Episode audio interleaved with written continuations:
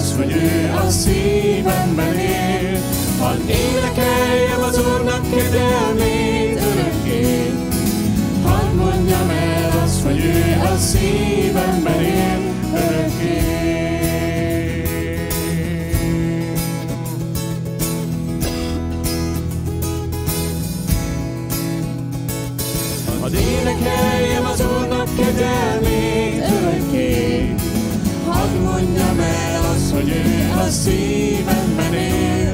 Hadd énekeljem az Úrnak kegyelmét örökké. Hadd mondjam el azt, hogy ő a szívemben él örökké.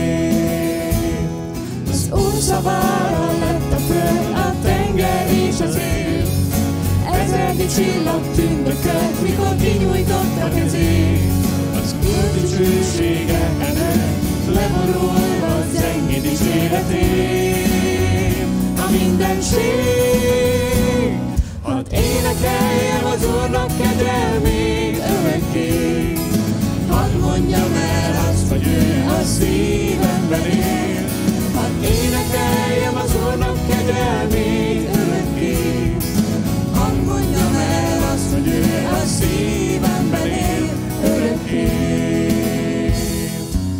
Sötétségből, búsomájból mentett megszabad.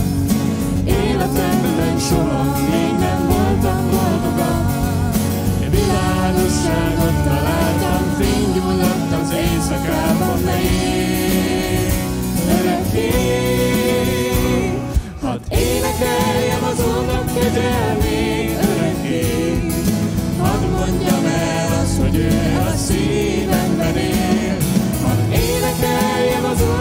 Úrnak kegyelmét örökké. A szívemben él örökké. Sötétségből, búsomából mentett meg szabad. Életemben soha még nem voltam boldogabb. Világosságot találtam, fénygyulladt az éjszakában még. Örökké,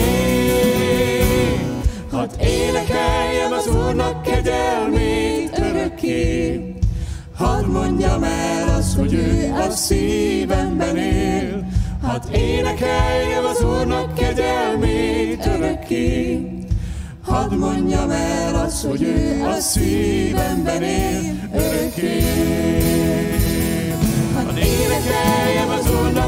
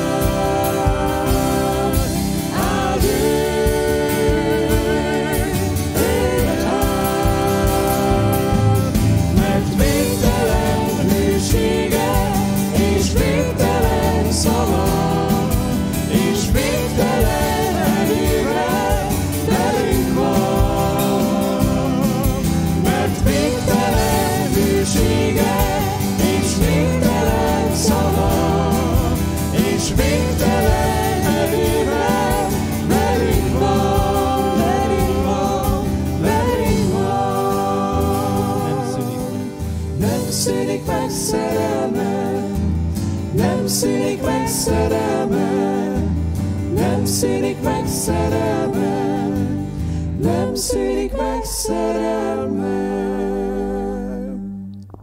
Úr Jézus, hát adunk az örökké tartó kegyelemért és szeretetért, ami nem szűnik meg, minden nap megújul, ma is megújul rajtunk. Kélek áld meg igédet most. Amen. Amen.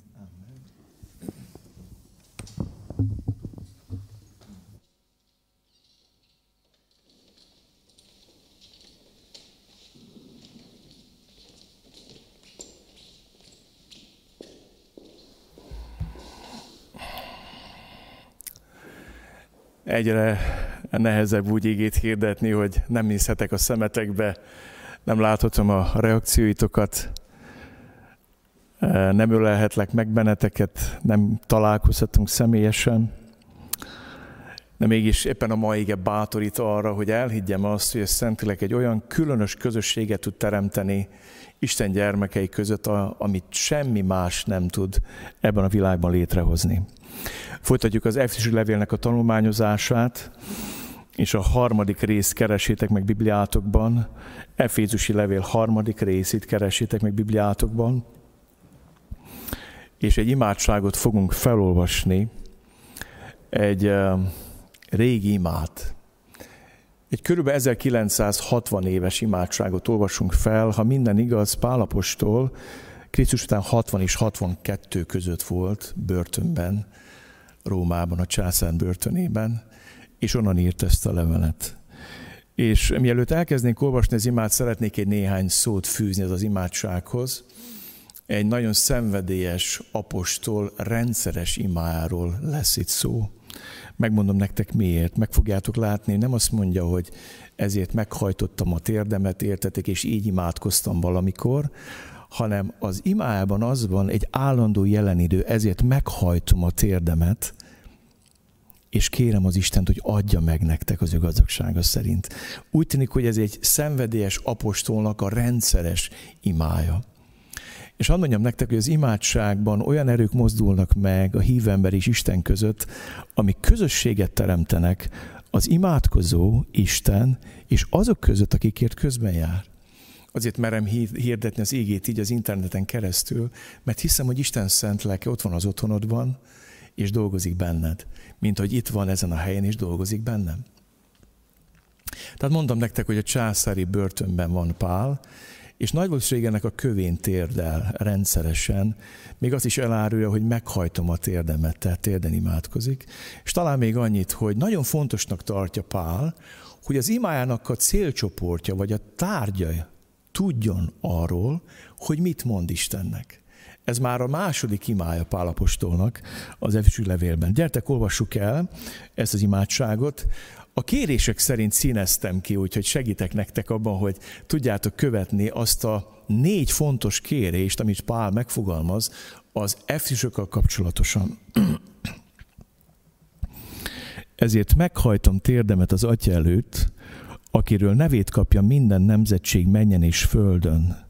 Adja meg nektek dicsőségének gazdagsága szerint, hogy hatalmasan megerősödjék bennetek a belső ember az ő lelke által, hogy Krisztus lakik szívetekben a hitáltal.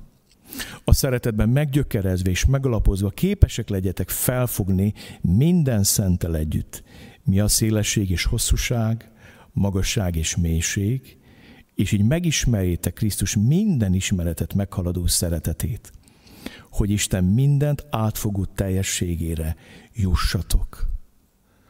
Aki pedig mindent megtehet, sokkal bőségesebben, mint ahogy mi kérjük, vagy gondoljuk, a bennünk munkálkodó erő szerint, az a dicsőség az egyházban, Krisztus Jézus által nemzedékről nemzedékre, örökkön örökké.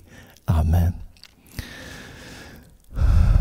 Uram, mielőtt elkezdenénk ezt az imádságot tanulmányozni, segítségül hívunk téged. Köszönjük, hogy itt vagy velünk. Ott vagy az otthonokban, a képernyők előtt az én testvéreimmel, és itt vagy velem. És hogy közösséget teremtettél Pál és az Efési gyülekezet között, Szentlélek Isten, úgy teremts most közösséget köztünk, kapcsolj össze. És Uram, az az egy vágyam van, hogy bárcsak lehetnék egy hang. Nem több, csak egy hang.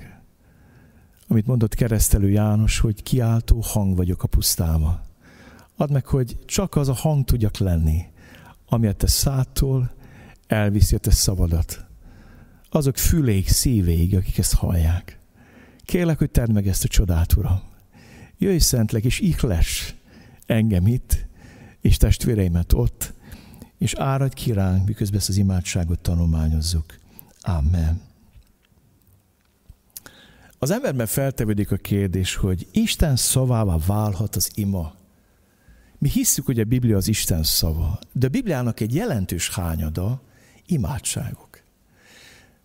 És az a kérdés, hogy hát az imádság az mégiscsak arról szól, hogy az ember beszélget az Istennel, az ember mond valamit az Istennek, nem? Akkor miért olvassuk a Bibliában ezeket az imádságokat, és ma én erről fog nektek prédikálni, tanítani. Hogyan válhat Isten szavává az imádság? Csak néhány példát említek meg. Az Ószegység tele van nagy közbenjárókkal. Mózes, ahogy közben jár Izraelért, Salamon, ahogy imádkozik a templom felszenteléskor, Anna, ahogy imádkozik gyermekét, Sámuel, hogyan közben jár a népét. Aztán ott egy másik nagy ima embere, Jakab is utal rá, nagy közbenjáró Illés. Aztán találkozunk az Ószövetségben Nehémiás közbenjáró imájával, bűnbánat imájával, vagy Dániel közbenjáró imájával, és, és csak néhányat soroltam fel nektek. Aztán van az Ószövetségben egy egész könyv, ami ima gyűjtemény. Dávid, írta a Zsoltáromnak jelentős részét, és ezek megzenésített imádság gyűjtemények, és olvassuk, sokszor énekeljük, sokszor, amikor nem tudunk imádkozni, akkor lapozzuk a Zsoltárok könyvét, és azzal próbáljuk keresni Isten arcát. Aztán ott van az új szövetség, Jézusnak nem sok imája maradt fenn. Nagyon kevés. Az egyik az, amit ő tanított a tanítványok kérésére. Aztán van néhány rövid ima, ahol hálát ad a kicsikért, a senkikért, hogy Isten elrejtette a nagyok és a bölcsek előtt, és kijelentette a kicsiknek. Aztán hálát ad azért, hogy Lázár föl fog támadni. És van egy megrendítően szép imája Jézusnak, amit kihallgattak a tanítványok. És Jézus nem írt egy könyvet sem. Ő nem írta le egy imáját sem. Mások írták le azt, amit hallottak tőle. De imájának a nagy részét nem tudjuk. Nem tudjuk, miről beszélgetett az atyával éjszakákon át. És a mai igényben egy imádkozó ember írja le a saját imáját. Ez a döbbenetes.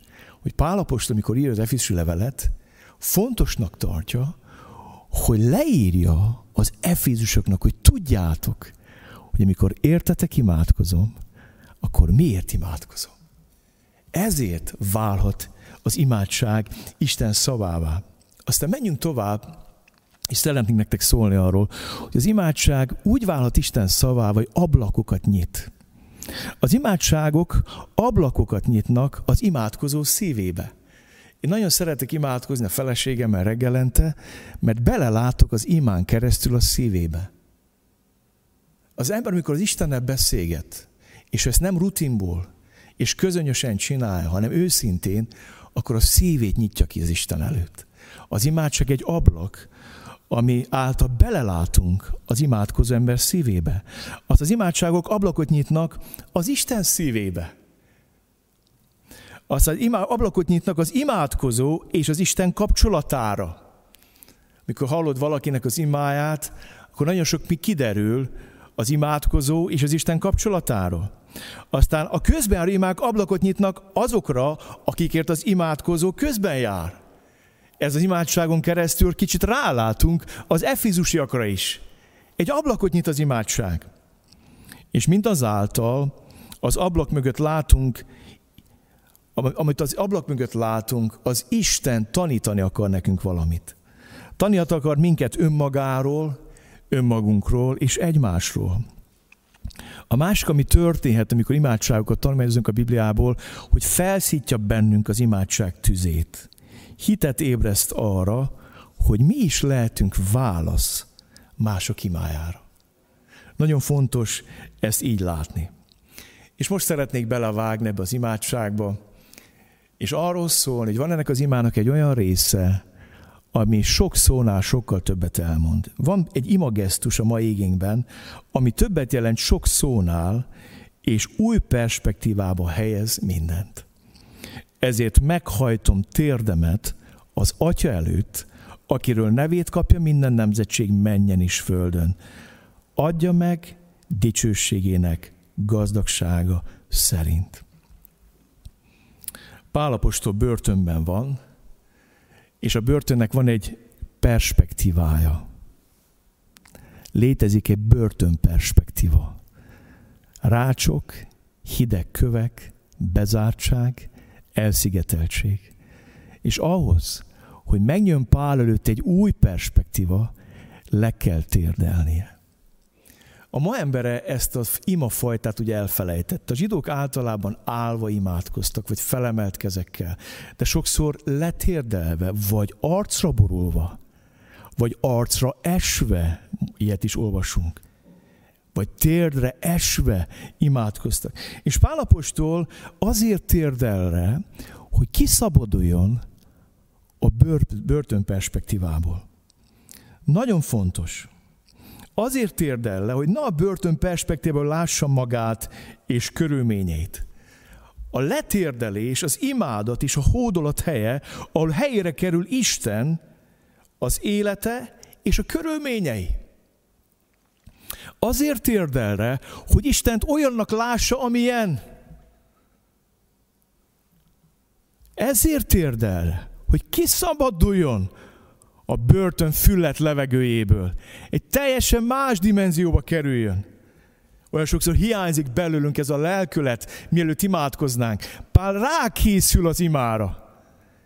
És ez a letérdelése többet jelent sok ezer szónál, sok beszédnél, szavak nélkül mond el valamit az Istennek.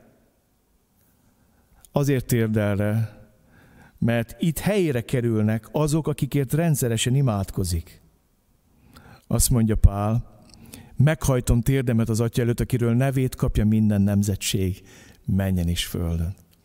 Emlékezzetek arra, amikor Isten oda vezeti a teremtett világot Ádám elé, és azt mondja, hogy adj nevet a növényeknek és az állatoknak, és azt mondja, az igen mindennek az a neve, amit Ádám adott neki.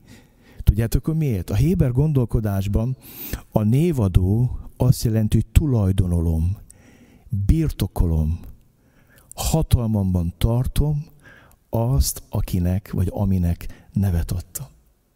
És Pál, amikor lehajol, meghajol és térdre, azt mondja, tudatosítom magamban azt, hogy az atya, akiről nevét kapja minden nemzetség, menjen és földön. Amikor letérdelsz az Isten elé, akkor egy nagyon érdekes perspektívában látod a dolgokat.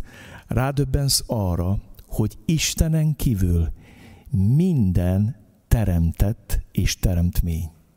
Legyenek azok emberek, állatok, növények, angyalok, sátán, démonvilág, Istenhez képes minden teremtmény. Minden róla kapta nevét. Mindenfajta nemzetség. Minden faj, minden nemzet, minden róla kapta nevét. És akkor letérdelsz az Isten elé, és tudatosítod magadban az, hogy róla kapta minden a nevét, akkor helyre kerül a bűn, a sátán, a démonvilág, minden. Egész héten át ízlelgettem ezt az imát, és elkezdtem azt tenni, mit Pál. Elkezdtem letérdelni, és térden olvasni ezt az imádságot, és ízlelgetni. És egyszer csak úgy megvilágostott bennem az, hogy mit jelent az, hogy az Atya nevéről kapta minden nemzetség a nevét. És elkezdtem Istent imádni és dicsőíteni, hogy nagyobb a bűneimnél, nagyobb a kísértéseimnél, nagyobb az ördögnél, nagyobb a járványnál, nagyobb a bukásaimnál, nagyobb mindazoknál, akikért imádkozom, nagyobb mindazok bajánál, akikért imádkozom. Elkezdíti kivilágosodni előttem.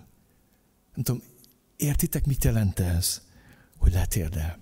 Egy kis képet hoztam, picikét humoros, hogy érzékeljük azt, hogy mit jelent az, hogy más perspektívába látni. Itt egy börtönben láttok két fogolyt, és ha kinéznek az ablakon, mind a kettő lát valamit. Az egyik fogoly csak mit lát? Azokat a fekete rácsokat. És ő mit fest meg? Ez a legkönnyebb, egy kockás papírt csinál. Ez a festménye, hogy rács. És a másik pedig nem lát semmilyen rácsot, csak azt látja, mert rácson túl van. Látja a gyönyörű szép fenyőfákat, a madarakat, a napfényt. Nem tudom, lát, érzéketek a különbséget. Ilyen sokat jelent az, amikor letérdelsz az Isten előtt. Ennyire megváltoztatja a perspektívádat, a nézőpontodat. Megváltoztatja azt, hogy mit látsz. Hogy éled meg a járvány miatt a lakhely elhagyási korlátozást? Lehetőségként? Vagy csak a rácsokat látod? Hadd szők neked egy picit a, rács, a, a, a lehetőségekről. Vannak ebben lehetőségek. Lehetőség a háladásra. Hogy hálát adsz, hogy van otthonod, ahol lehajtsd a fejed, van eledeled, van munkát, van családod, van ezernyi eszközöd a kapcsolatteremtésre. Szoktad-e Isten dicsőíteni ezért? Nem vagy bezárva, Pál be volt zárva, heteket kellett várni, míg a futár elviszi a, a leveleit, aztán valamikor érkezik rá válasz. Neked meg klik, és már ott van mindenki előtted. Nem gondoltál bele? És Pál nem buslakodott, letérdelt, és megnyílott előtte egy óriási világ. Ki jött a börtönből, amikor letérdelt? Szoktad-e Istent imádni? Látod a lehetőséget arra, hogy egy ige és ima életed és családi kapcsolataid elmélyüljenek. Tudsz-e hálát adni? Köszönöm, Uram! Most rákényszerítsz arra, hogy többet legyek itthon, hogy nem futkorásszak áll, nem menjek állandó, mint a mérgezett tegér. Itthon lehetek, imádkozhatok, ígét olvashatok, mélyíthetem a családi kapcsolataimat. Aztán lehetőség a szolgálatra. Gondoltál arra, hogy milyen könnyedén lehet most szolgálni? Egy klik, és mát is utalsz összeget annak, aki bajban van. Ennyi. Nem kell elmenned. Megnyitod a bankszámládat, és tudod, hogy valaki bajban van, nem lájkot nyomsz, hogy like. Ó, oh, nagyon lájkolom, hogy bajba vagy. Ó, de lájkolom, hogy bajba vagy. Ó, de lájkolom. Mi lenne, ha megnyitnád a bankszámládat? Internetbank, ugye? Nem csak fialtatni kell ott a pénzt, hanem szolgálni vele. Lehetőség az evangélium megosztására. Hányan osztottátok meg ma a Facebookon azt, hogy figyelj, ma délelőtt lehetőség van eljön a Kecskeméti Baptista gyülekezetbe. Úgy, hogy odahazülsz a lakásodban. Ennyi csak. Egy klik. Látod a lehetőséget. Egyik lelkipásztor barátom elmondta, hogy egy 24-25 tagú gyülekezet pásztora, és közel 50-en követik az alkalmaikat, de az a másik 25, az a gyülekezet tagjának a baráti köre. A rokonaik, a nem hívő rokonaik, a barátik, a munkatársaik. Drága kecskeméti gyülekezet, ne altassanak be a számok. Ne aludjunk el azon, hogy közel ezren követik az alkalmainkat. Hányan követik az alkalmat a te barátaid, a te ismerőseid? Mit tettél azért, hogy szolgálj felejük? Ma olyan egyszerűen meg lehet osztani az evangéliumot másokkal. Teszel valamit? Látod a lehetőséget? Pál letérdelt, és kinyílt előtt a világ. Megyek tovább, és szeretnék arról szólni, hogy ha nincs meg ez az ima gesztus, amikor letérdelsz az Isten előtt, és rádöbbensz arra, hogy minden róla kapta nevét, Enélkül Sauli perspektívából látjuk a góliátjainkat. A média és a rémhírek perspektívából látjuk a járványt. A pogányok mi, mit tegyünk, mit ígyunk, mivel ruházkodjunk, perspektívájából látjuk mindennapi életünket, jövőnket, körülményeinket. Ha nem a térdeinkről nézzük Istent, magunkat és körülményeinket, óriássá torzul minden probléma az életünkben. És ezt annyira tudja gerjeszteni a média.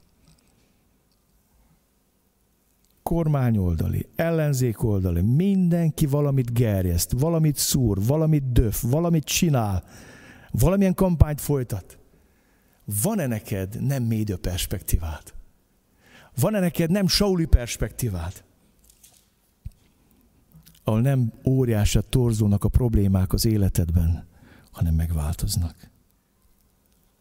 Amikor Pálhoz hasonlóan megtaláljuk helyünket térdeinken, ezért meghajtom térdemet az Atya előtt, akiről nevét kapja minden nemzetség menjen és földön, akkor helyükre zsugorodnak az óriásaink, félelmeink és az egónk, a büszkeségünk. Akkor a járvány elfoglal az Istentől kijelölt helyét az emberiség történetében. És azt mondjuk, Uram, rész a történelmünknek. Volt már sok minden, ezt is megéltük, de része akkor mindennapi gondjaink lehetőségé válnak arra, hogy Isten megmutassa és kijelentse magát. Gondoltál arra, hogy azért vannak gondjaid, mert Isten be akar mutatkozni neked? Ki akarja magát jelenteni neked? És akkor a térdeinkről nézzük Istent, elkezd Isten átragyomni mindent. A börtönt, körülményeket és a sötétséget. Ezért térdel le Pál. Ezért kell neked is letérdelned. Ezért kell Isten perspektívából látnod a körülményeidet. És gyertek most nézzük meg a kéréseket. Négy kérést fogalmaz meg Pál. Miért imádkozik rendszeresen, folyamatosan, amikor rágondol az efizsükra? Hogy hatalmasan megerősödjék bennetek a belső ember az ő lelke által. Kedveseim, meggyőződésem, hogy az a járvány, ami most van a Földünkön, az többek között azért engedte meg Isten, hogy emlékeztessen minket arra, hogy van belső emberünk. A világnak az egyik legnagyobb hazug válasza a belső emberre, hogy tagadja azt, hogy van belső embered. A materializmus, az evolúciós életszemlélet hisz az anyagban, hisz a földi életben. Azt hisz az ember nem több, mint test azt hiszi, hogy a lelki folyamatok ebben a köteg agysejt eh, kötegből indul ki a fejemben, és amikor elhagynak az, agy, elhagynak az agysejtek, megszűntem létezni. Beszélnek ugyan lelki folyamatokról ők is, de mindez az anyaghoz kötve. Egy olyan világban élünk, ami elkezdte tagadni nyíltan, vagy felszínesen a belső embert. Egy olyan világban éltünk, ahol a keresztjének is jobban bíztak a pénzben, biztosítókban, az anyagi élvezetekben, a földi dolgokban, mint a mennyországban. Egy olyan világban élünk, ahol a mennyország perspektívát elveszített a kereszténység. Nem látta az oda. Nem látta a láthatót, a láthatatlant, ami örökkévaló. És tudjátok, amikor tagadjuk a belső embert, akkor történik valami. Elkezdjük isteníteni a külső embert. És azt tettem észre, hogy ez addig megy valahogy, amíg a külső szépséget takarni és felettetni tudja a belső ember halálát és lútságát. Tudjátok, míg fiatal az ember, csattan ki az egészségtől, van egy fizikai szépsége. A fizikai szépségünkkel és annak a sminkelésével nagyon szépen tudjuk rejtegetni a belső emberünk halálát és csúnyaságát. Kecskemét városa tele van a test templomával. Nem, nem, ne értsetek félre. Élj egészséges életet, mozog, sportol, de amikor olyan szinte fejlesztjük a test kultuszát, hogy minden akkor ül mozog, vagy forog, maradjak fit, maradjak egészséges, maradjak feszes, maradjak szép, akkor arról szól, hogy valamit nagyon elhanyagolsz a lelkedben belül. Kedveseim, nagyon háttérbe szorult a belső ember. Csoda, hogy még él.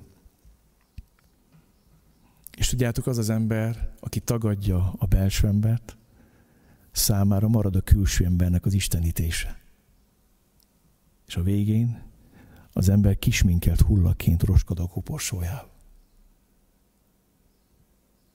Ha nem találod meg a belső embert, ha nem találod meg azt, aki azt életre kelti, akkor ennyi marad az földi élet perspektívája. Egy másik hamis válasz a belső emberre, a hamis transzcendencia keresése magunkban és a teremtett világban. Kedveseim, ma egyre több olyan mozgalom van Magyarországon is, meg a világon, akik keresik magukban a transzcendenst. Belső utazásra hívnak. Csendesedj el, egy magadba, utazz magadba, a belső bugyraidat látogass meg, keresd meg, kutasd fel magadban az Istent. Ez legalább olyan rossz, mint az ateizmus meg a materializmus. Amikor a transzcendens magadban keresed, mert ez egy másik forma az önistenítésnek. Aztán keresd a transzcendest a teremtett világban. Találd meg, kutasd. Nem a teremtőben, hanem a teremtetben, a teremtettségben, abban, ami nem Isten. A Biblia szerint az egyetlen abszolút értelemben vett transzcendens, nem a démonvilág, nem az angyalvilág. Egyetlen transzcendens, tudjátok ki? Az öröktől fogva örökké létező Isten. Hogy hatalmasan megerősítik bennetek a belső ember az ő lelki által. Tudjátok, mit jelent ez? Amikor rádöbbenünk, hogy belső emberünk halott, az Istennel való kapcsolat és lélek nélkül. Ha az ember elszakad Istentől, elszakad magától. Ha az ember elszakad Istentől, elszakad attól a lélektől, Isten lelkétől, ami élteti a belső emberedet. És ezért mondta Isten, még fa, nap eszel a fa gyümölcséből, meghalsz. Nem fizikailag halt meg Ádám. Nem a külső embere halt meg, meghalt a belső embere. Bocsánat, olyanná vált Ádám, mint aki egy mérgezett hullát cipel magában.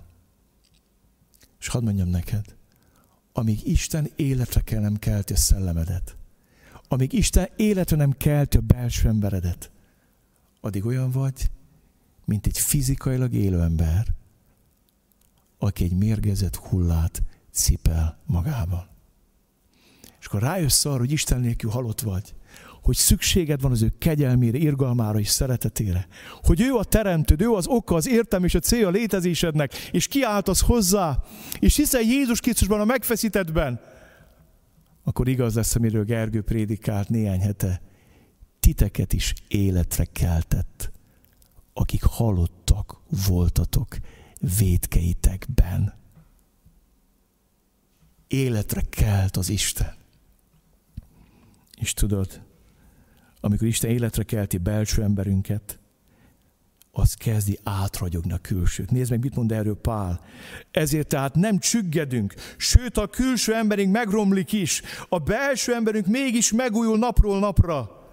Mert egy pillanatnyi könnyű szenvedésünk minden mértéket meghaladó nagy, örök dicsőséget szerez nekünk. Mivel nem a láthatókra nézünk, hanem a láthatatlanokra, mert a láthatók ideig valók, a láthatatlanok pedig örökké valók. Azt mondja Pál, azért imádkozom, hogy hatalmasan megerősödjön bennetek a belső ember az ő lelke által. Van neked belső embered? Még mindig mérgezett hullaként cipeled? Vagy életre kelt már Isten számára? Megszülettél? Milyen sokat foglalkozunk a belső emberünkkel. Mivel tápláljuk? Foglalkozunk vele annyit, mint a külsővel? Idős korunkban ez fog kiéleződni. Révész Laci édesapja, mikor élt, emlékszem, mit prédikált. És azt mondta, hogy a rajta volna rendezne egy idősek szépségversenyét. Tudjátok, hogy miért? Mert az idősek szépségverseny az arról szól, hogy átragyogja a törékeny külsődön a belső ember szépsége. Túragyogja, átütje. Mert amikor kezdjük elveszíteni a fizikai testünknek az erejét, a szépségét, a rugalmasságát, akkor kiderül, hogy van-e belső ember. És az idősek szépségversenye az nem a fizikai szépségről szól, hanem arról, hogy a belső ember át tudja ragyogni a külsőt. Ezért vagyok nagyon hálás a nyugdíjas csoportért, hogy én vezethetem.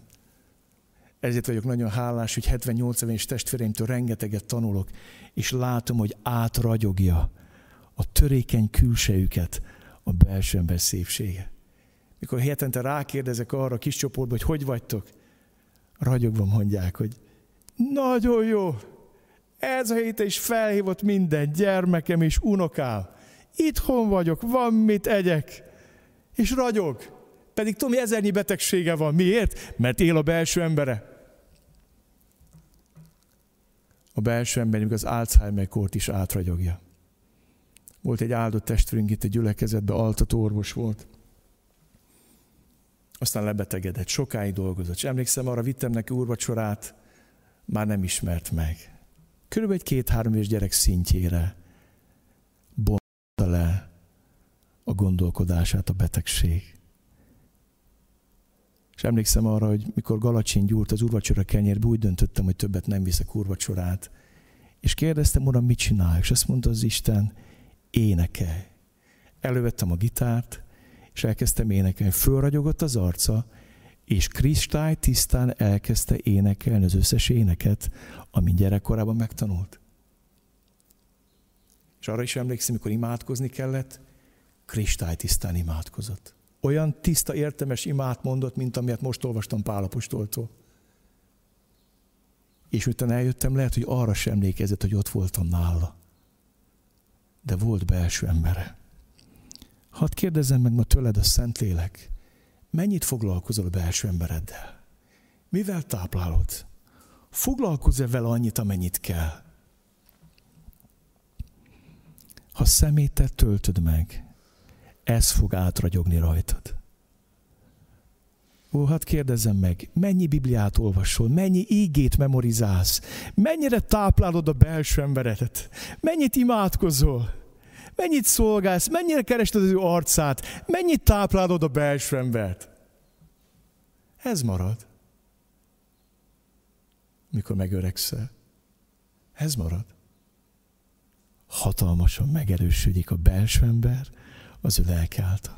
Kéred, hogy Szentélek Isten tölts be, tölts be csordultig. Ha külsőnk romlik, a belsőnk újul, mondja Pál. Nem csüggedünk, nem a láthatókra nézünk, a láthatókra. A második kérése Pálnak, hogy Krisztus lakjék szívetekben a hitáltal. Még nem volt járvány, tudjátok, hogy sokat utaztam, és ez az is járt, hogy sok helyen voltam megszállva, vendégként. Nagy szeretettel fogadnak, bárhova megyek, külön szobát adnak, nagy szeretettel. De amikor vendég vagy, és szálló vendég vagy valahol, akkor nem tulajdonosként viselkedsz abban a házban. Képzétek el, hogyha elmentem egy családhoz, és éjszaka kimeszeltem volna a szobát, és azt mondtam a reggel, hogy nekem nem tetszett a szoba, azt nem tudtam volna egy ilyen zöld színű szobával, úgy gondoltam, átvestem sárgára vagy zöldre. Hát néztek volna rám kicsit keresztben nézve, ugye a, a, a vendéglátóim. Hát soha nem vetemettem ilyenre. Pedig volt egy-két szobaszín, ami nem az én zsánerem. De nem az én tulajdonom. Én ott csak vendég vagyok. Amikor Pál azt mondja, Krisztus lakik szívetekben a hitáltal, azt mondja, nem azt akarom, hogy szálló vendég legyen nálad Jézus, ne nyaralni hívd, még ne is csak bérlőként. Ő tulajdonosként szeretne lakni hitáltal a szívedben. És Pál azért imádkozik, hogy ezt éld meg, hogy ő tulajdonos, átfestheti a szobát, áttervezheti a naptárad, beleszólhat az életedbe, beleszólhat az erkölcsödbe, az öltözködésedbe, a beszédedbe, a beszéded tisztaságába, a gondolataidba, beleszólhat abba, hogy mit nézel, mit nem nézel, mivel táplálod a szellemet, beleszólhat, mert lakója az életednek. Hadd kérdezzem meg, tulajdonosként van nálad Jézus az életben? Vagy csak vendégként? Megyek tovább, és szeretnék a következő kérésről szólni. Azt a címet adtam neki, Krisztus szeretetének koordinátái. A szeretetben meggyökerezve, és megalapozva képesek legyetek felfogni minden szentel együtt, mi a szélesség és hosszúság, magasság és mélység, és így megismerjétek Krisztus minden ismeretet meghaladó szeretetét. Azt mondja Pál, a harmadik, amiért imádkozom, rendszeresen térden értetek, hogy megismerjétek Krisztus szeretetének a koordinátáit. Van néhány koordináta. Az első, amiben egyedül érdemes meggyökerezni. Azt olvastam, a szeretetben meggyökerezve, és megalapozva, amire érdemes egyedül építeni. Azt mondja Pál, van egy mélysége az Istenból kapcsolatodnak, és az az, amikor meggyökerezel a Krisztus szeretetében, és alapként épül rá az életed. És a gyökér és a ház alapja két olyan dolog, ami nem látszik, de meghatározza azt, amit a föld felett látsz. Azt mondja Pál, szeretném, ha megismernétek ezt a mélységét, az alapot, a Krisztus szeretetét. Aztán tovább megy, és beszél Krisztus szeretetének a hosszúságáról, a szélességéről, a magasságáról és a mélységéről. Hadd idézem John Stottot. Krisztus szeretete elég széles ahhoz, hogy körülvegye az egész emberiséget. Elég hosszú ahhoz, hogy az örökkévalóságig tartson. Elég mély ahhoz, hogy elérje a legmélyebbre süllyedt bűnöst is. És elég magas ahhoz, hogy felemelje őt a mennybe. Muszáj megismételnem. Krisztus szeretete elég széles ahhoz, hogy körülvegye az egész emberiséget. Elég hosszú ahhoz, hogy az örökkévalóságig tartson. Elég mély ahhoz, hogy elérje a legmélyebbre süllyedt bűnöst is. És elég magas ahhoz, hogy felemelje őt a mennybe. Gondolj a latorra. Ott volt haldoklott Jézus mellett. Nagy mélységben volt, és onnan emelte ki és emelt át a mennybe. Isten szeretetének a mélysége és a magassága. Mélysége és magassága.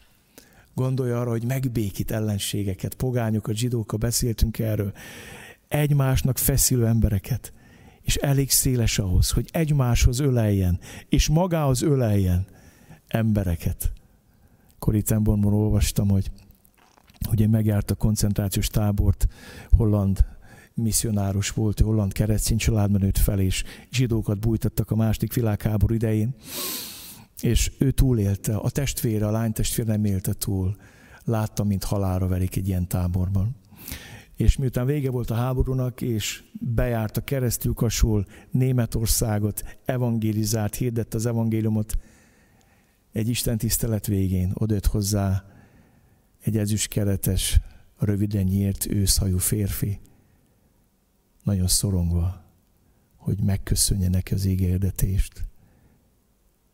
És azt mondta, hogy én vagyok az a tiszt, aki miatt meghalt az ön testvére. És a mai ígét és fényében, a megbocsátásról tanított Koritemból szeretném kérdezni, van-e bűnbocsánat nekem? És azt mondta Koritemból, hogy akkor az egész gyere, e, múltja lepörgött előtte. Láttam mag előtt a testvérét, ahogy verik, ütik. És az egész történetet láttam mag előtt. Púzus az kilengett elég rendesen, és a végén oda ment, és azt mondta, hogy van megbocsátás, mert nincs más út, mint a megbocsátás. Elég széles ahhoz, hogy elérje az összes embert, és kibékítse. Elég hosszú ahhoz, hogy beletorkuljon az örökké valóságba. Elég mély ahhoz, hogy bármilyen sok és nagy bűnt követtél el, fölemeljen, sőt, a mennyországba emeljen át. Ez Krisztus szeretetének a koordinátája. Krisztus szeretetének a koordinátája kereszt koordinátái. Sokszor halljátok tőlem ezt a szálát, ezt a szálát. Végtelen. Felfoghatatlanul nagy és sok. És lépünk egyet tovább, és szeretnék arról szólni, mennyire fontos az örök élet perspektívával látni azokat, akikért közben jársz. Azt mondja Pál, hogy Isten mindent átfogó teljességére eljussatok. Tudjátok, mit mond, mit ez a mondat? Azért imádkozom, hogy az, amit itt Isten elkezdett bennetek, az oda torkoljon az örökké valóságba, ahol minden, Isten mindent átfogó teljességére eljuttok. Itt a Földön mi csak töredékét ismerjük meg ennek a teljességnek. Nem lehet Isten teljességét a Földön megragadni. Ott fogjuk megismerni Isten mindent átfogó teljességét. És engedd meg, hogy megkérdezem téged, amikor imádkozol a gyermekedért, a férjedért, a munkatársadért, az örök élet perspektívából látod őket? Kedveseim, arra jöttem rá, hogy nagyon leragadunk. Imádkozunk a gyerekeink egészségéért. Imádkozunk, hogy legyenek sikeresek. Sikern az érettségük, sikern a felvételők, szép karriert fussanak be. De ha mindezt megélve a pokolba jutnak, akkor nem imádkoztunk semmiért. Ha közbenjárásunk nem jut el oda, hogy az örök élet perspektívával lássuk a körülöttünk élő embereket, akkor a mi közbenjárásunk sekélyes. Egyik falucskába jártam ki Nagyváradról, állandóan sírtak az asszonyok, hogy imádkozzak a férjükért, mert alkoholisták, szabadnak meg az alkoholtól. Egyetlen falu, ahol olyat láttam, hogy nékézláb jönnek ki nők a kocsmából. Rettenetes sötétség volt ebbe a faluba. És azt mondtam nekik, figyeljetek, nem tudok csak azért imádkozni, hogy a férjetek megszabaduljon az alkoholtól. Mert attól még a pokolba fognak jutni. A férjeteknek többre van szükség, mint arra, hogy megszabaduljon az alkoholtól. Arra van szükség, hogy megismeri Isten kegyelmét és szeretetét, bűnbocsánatát. Aztán hozadéka lesz az, hogy megszabadul az alkoholtól is. Amikor ezt az imát tanulmányoztam, arra jöttem rá, hogy sekélyesek az imáim. Elkezdtem egészen másként imádkozni a gyermekeimért. A lányom generációért, amíg mindenestől kimaradt a gyülekezetből. És megmutatta Isten, hogy önző vagyok.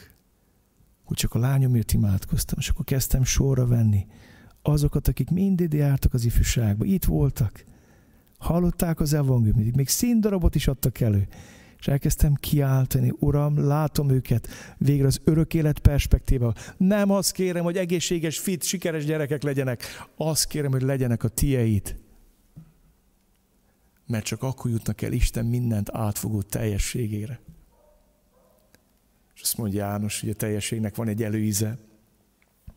A szeretetben nincs félelem. Sőt, a teljes szeretet kiűzi a félelmet, mert a félelem gyötrelemmel jár, aki pedig fél, nem lett tökéletessé a szeretetben. Minél többet megtapasztalunk Isten szeretetéből, annál, annál többet megkóstolunk Isten teljességéből. Annál kevesebb a félelem. Minél több a szeretet. A döbbenetes, hogy a Bibliában a félelem ellentéte nem a bátorság, nem a félelem nélküliség, nem a vakmerőség. A Biblián a félelem ellentéte a szeretet. Ha félsz a hírektől, a járványtól, az azt jelenti, hogy nem vagy teljes a szeretetben.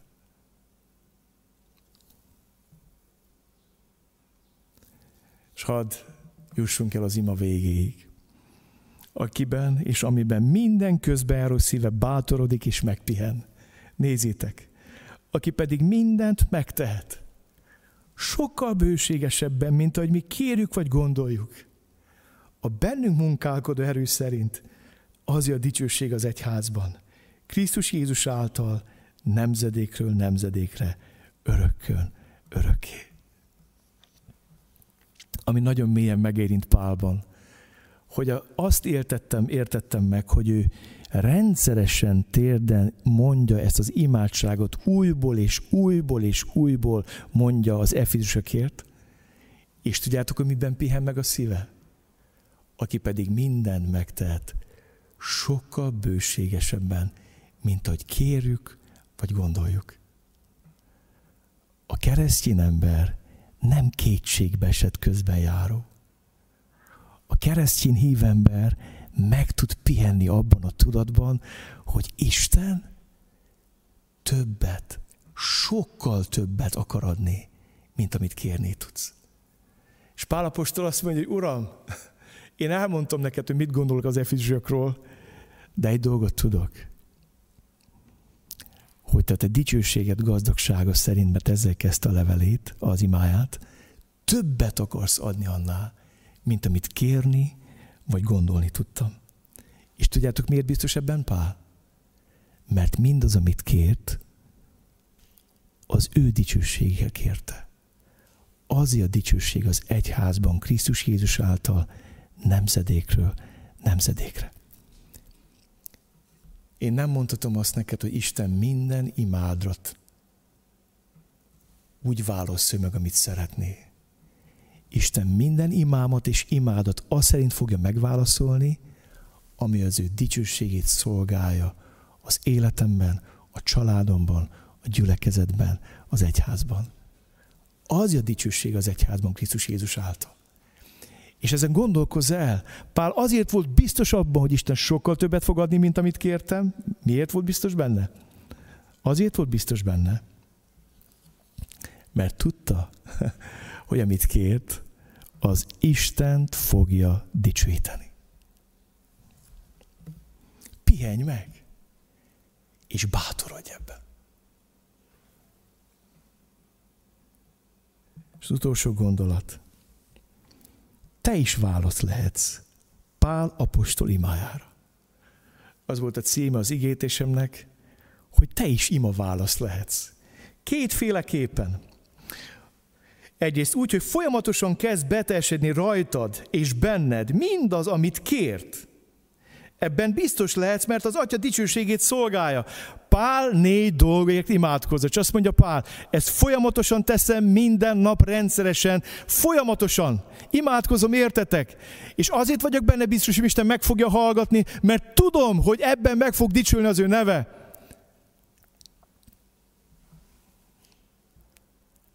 Lehetsz válasz Pál imájára. Ez 1960 éves ima érted is szólt. Ott, abba börtönben, Rómában, a császár börtönébe. Érted is hangzott. Érted is közben járt Pál. És hadd mondjam neked, arra indít Isten. Arra indít Isten. Hogy tégy arra, hogy az ima beteljesedjen. Légy válasz! Légy válasz erre az imádságra. Hadd teljesedjék be benned és rajtad. Légy ima válasz. Dicsőjön meg benned Krisztus. Vedd komolyan ezt a mai igét. Nem mondasz, hogy hát hallottunk megint egy prédikációt az imáról. Kavarjon fel! Változtasson meg! Indítson el! A másik mód, hogy válaszolhatsz, hogy válasz lehetsz Pálapost imára, hogy a szíved átüzesedik, és beállsz a közbejárók hadseregébe. Nem vetted észre, hogy sorozás van? Ők ezt az igét tanulmányoztam egy héten át, minden reggel elmondtam, uram, már kívülről mondtam. Akkor egyszer azt mondta Isten, tudod, miért írattam meg ezt Pála? Nem csak azért, hogy te válasz légy, hogy érted is imádkozott, hogy dolgoz a belső embereden, hogy Krisztus lakik hitáltal a szívedben. Azért is írattam ezt az imádságot, hogy légy az én közben járó katonám. Drága gyülekezet, annyira vágyom, hogy most itt a járvány idején Isten felszítsa benned és bennem a közbeárás tüzét. És ilyen módon légy válasz. Ima válasz. Te is, meg én is. Arra gondoltam, megkérem Lacit, hogy jöjjön, hogy érdekes módon fogunk most imádkozni kivetítem az egész imádságot eh, nektek oda az a képernyőre, nektek itt az imaházba. és uh, én arra bíztatlak benneteket, hogy nézzétek át ezt az imádságot, és, uh, és ott, ahol úgy érzed, hogy megszólított téged ez az ima, akár abban, hogy elvesztetted a perspektívádat, hogy csak a rácsokat látod, de nem látsz a rácson túl. Nincs isteni perspektíva az életednek. Akár az imádság bevezetője szólított meg téged, amiről beszéltem. Vagy az imádságban a kérések, az a négy kérés, vagy az imádság befejezése. Arra bíztatok, hogy olvassátok most át az imát, miközben Laci valamit játsz halkan, és olvassátok át, ott, a, oda az a ki van vetítve, olvassátok át, és ott, ahol megérintett, megszűjtött ez az imádság, mozdulj. Kezdj el beszélgetni Istennel. Mondd azt, Uram, bocsáss meg, hogy az ördög elhitette azt, hogy börtönben van az életem. Nem láttam a lehetőségeket a mostani helyzetben. A missziós lehetőséget, a szolgálti lehetőséget. Bocsáss meg, Uram, hogy csak a rácsokat néztem, a szabályokat, és hisztisztem. Bocsáss meg, Uram, hogy a rémhírek, a média perspektívából nézem a dolgokat. Bocsáss meg, Uram, nyisd meg a szemem. Ha kell, térdelj le hogy onnan lásd a keresztet, hogy onnan lásd Istent, és Istenen keresztül lásd a problémáidat, a körülményeidet. Mondd azt, Uram, nyisd meg a szemem a lehetőségekre. Hadd lássam a mai kornak a lehetőségeit. Hadd lássam az ajtókat, amiket nyitottál. Zárva vannak a templomok, de nyitva vannak a szívek. Uram, add, hogy tudjak bátran bizonyságot tenni rólad. Vagy lehet, hogy a kéréseknél kell megállnod. Milyen a belső embered? Mivel leteted a belső emberedet a külső embereden keresztül? Mit hallgatsz, mit nézel, mit eszel? Mivel táplálod? Nem haldoklik a belsőd?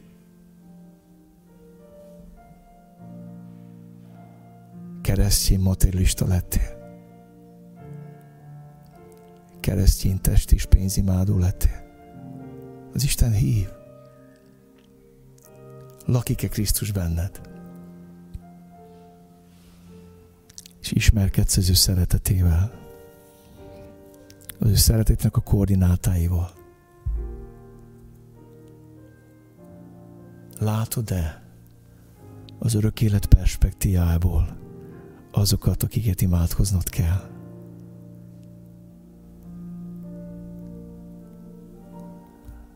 Azt mondta annak idején Skóciában egy evangélista misszionárus, ad nekem Skóciát, vagy meghalok.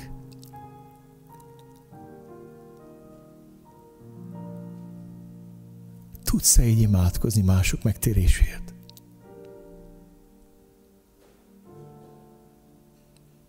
Fáj ennyire az, hogy a pokol felé tart az életük. Isten ma közbeáró sereget toboroz. Imádkozzunk.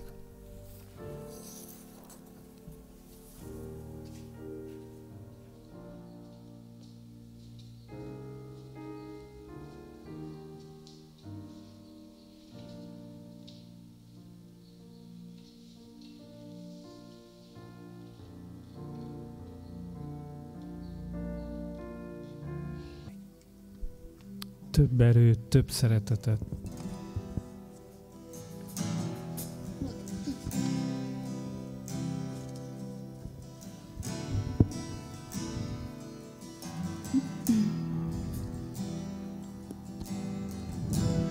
Több erőt, több szeretetet,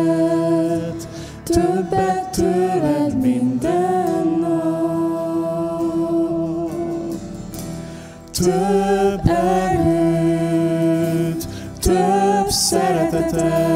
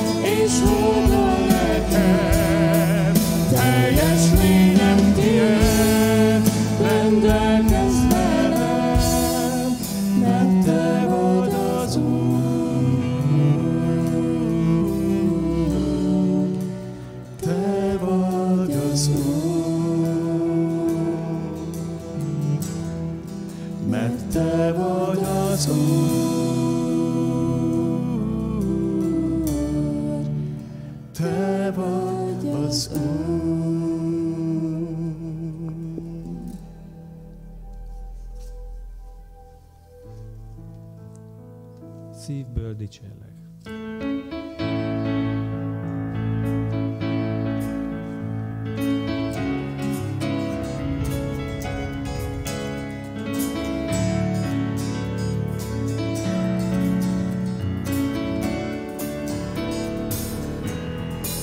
Szívből dicsérlek, szívből dicsérlek, neved magasztalom, magasztalom,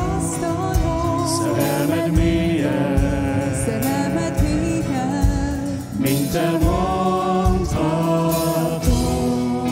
előttem jársz. Követlek utadon, követlek utadon. Minden vágyam, minden vágyam, hogy hozzád szálljon.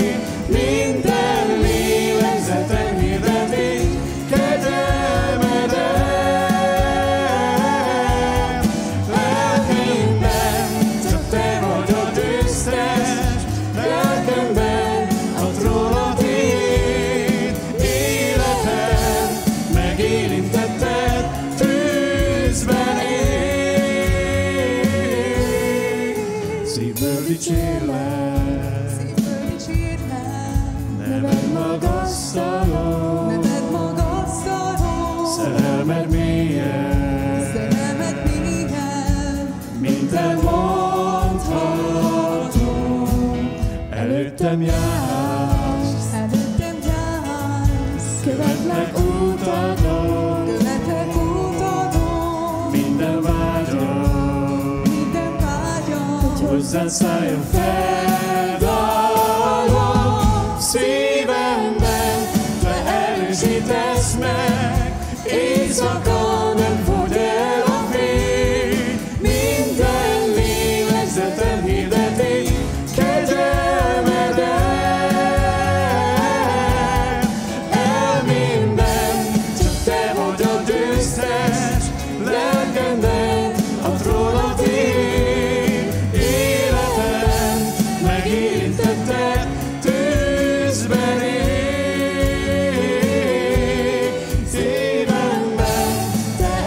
i det smärkt i svart